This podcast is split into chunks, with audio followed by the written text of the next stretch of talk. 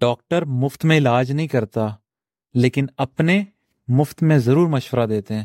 لیکن ہم لیتے نہیں ہیں اور دوائی ہم کھاتے ضرور ہیں۔ کیوں بھائی؟ وہ ڈاکٹر نے دی ہے، ایک اتھارٹی سے دی ہے۔ اپنوں میں جو گھر میں اتھارٹی رکھ کے بیٹھے ہوئے ہم ان کی اتھارٹی کو بھی یقین نہیں کرتے۔ ہاں، وجہ یار وجہ یار، وجہ۔ آج کی جو ڈسکشن ہم کرنے جا رہے ہیں نا بیسیکلی وہ سمپل ہماری نارمل فنڈامنٹلس کے اوپر ہے۔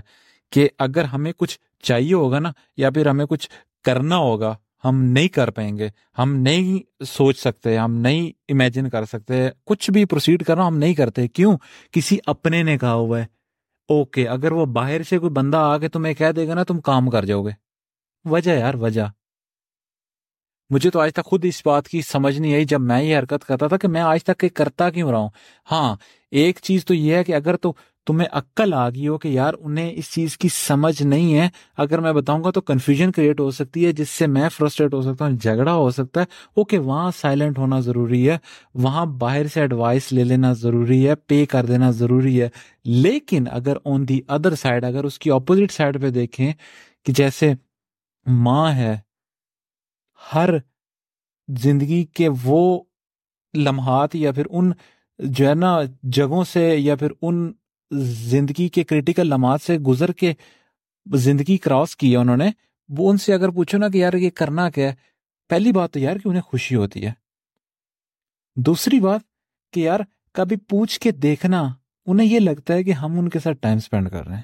ٹھیک ہے، لیکن جو میری ڈسکشن ہے وہ اس بات پہ نہیں ہے کہ ہم جو ہے نا ان سے ہیلپ لینی چاہیے ان سے ہیلپ نہیں لینی چاہیے۔ میری جو ڈسکشن یہ ہے کہ بارش بادلوں کے بغیر نہیں ہوتی۔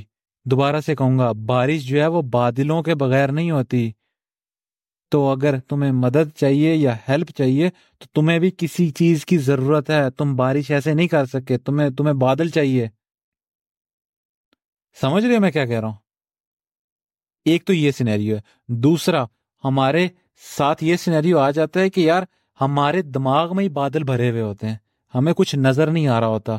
کہ یار ایک ایگو کا بادل آیا ہوا ہے کہ نہیں، میں اگر پوچھوں گا نا تو اگلے کو بس وہ ہو جائے گا کہ مجھے کچھ آتا نہیں ہے۔ او ہو او بھائی، او بہن، یا پھر میری آڈینس تینوں میں سے جو بھی لگے، جو رسپیکٹ میں میں کہنا چاہوں گا، دل سے تو میں پھر بھی رسپیکٹ سے کہہ رہا ہوں۔ لیکن میں بات اس چیز پہ ایمفسائز کرنا چاہ رہا ہوں، وہ یہ ہے کہ یار ایٹ دی اینڈ جو ہے نا، کسی سے کوئی فرق نہیں پڑتا کہ اگر تمہیں زیادہ آتا ہے یا تھوڑا آتا ہے انٹر اور انلیس کہ تم جو ہے تنگ دماغ کے ساتھ سوچ رہے ہو۔ اگر تمہیں زیادہ آتا ہے نا تو تم شیئر کرو گے نا تو تمہیں اور زیادہ آئے گا۔ یہ میں ایکسپیرینس سے بتا رہا ہوں۔ کیوں؟ جب میں کسی کو سمجھا رہا ہوتا ہوں یا پھر کسی سے کچھ کسی سے کچھ سیکھ رہا ہوتا ہوں، میں بھی سیکھتا ہوں، اگلا پرسن بھی سیکھتا ہے اور وہ چیز جو ہے وہ فردر اسٹیمپ ہو جاتی ہے میں مائنڈ کے اندر ڈیپ میں ڈیپتھ کے اندر۔ تو یہ جو چیز ہے نا، ہمیں اس چیز سے نکالنا پڑے گا۔ پہلی بات مائنڈ میں یہ یاد رکھ لو یار، بارش جو ہے وہ بادلوں کے بغیر نہیں ہوتی۔ ہم کوئی کام کرنا چاہتے ہیں اور ہم نہیں کر پا رہے تو ہمیں کسی کی ضرورت ہے۔ ہمیں کسی کی ضرورت ہے۔ ہمیں کسی کی ضرورت ہے۔ ہم اس کے بغیر آگے پروسیڈ نہیں کر پائیں گے یار۔